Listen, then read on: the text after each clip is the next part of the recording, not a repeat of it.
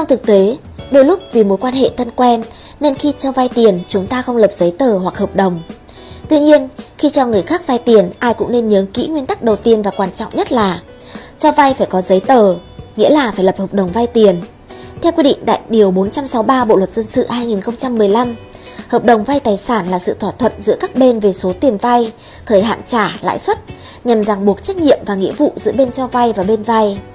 Do đó, việc lập hợp đồng hoặc giấy vay tiền khi cho người khác vay tiền là điều cần thiết và nên thực hiện để tránh những rủi ro về sau. Ngoài ra, pháp luật cũng không có quy định hợp đồng hay giấy vay tiền phải được công chứng chứng thực. Tuy nhiên, để bảo vệ quyền và lợi ích hợp pháp của mình, người cho vay nên thực hiện việc công chứng chứng thực. Nguyên tắc thứ hai cần phải nhớ đó là cho vay với lãi suất đúng quy định.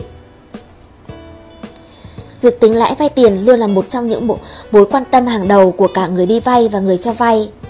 Mặc dù lãi suất do hai bên thỏa thuận, nhưng khi cho người khác vay tiền, người cho vay cần chú ý lãi suất không được vượt quá 20% một năm của khoản tiền vay theo quy định tại khoản 1 điều 468 Bộ luật dân sự 2015.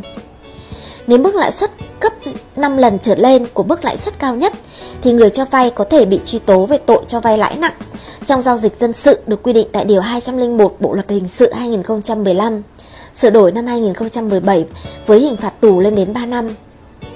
Thêm một nguyên tắc cần nhớ khi cho vay tiền đó là đòi nợ phải đúng luật. Bởi không phải lúc nào người đi vay cũng thực hiện đúng và đầy đủ nghĩa vụ trả nợ của mình. Nên khi gặp trường hợp bắt buộc phải đi đòi nợ thì người cho vay lưu ý nguyên tắc đòi nợ sao cho đúng luật.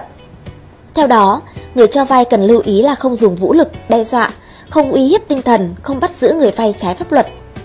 Vì những hành vi này có thể bị truy cứu trách nhiệm hình sự theo quy định của Bộ luật hình sự 2015.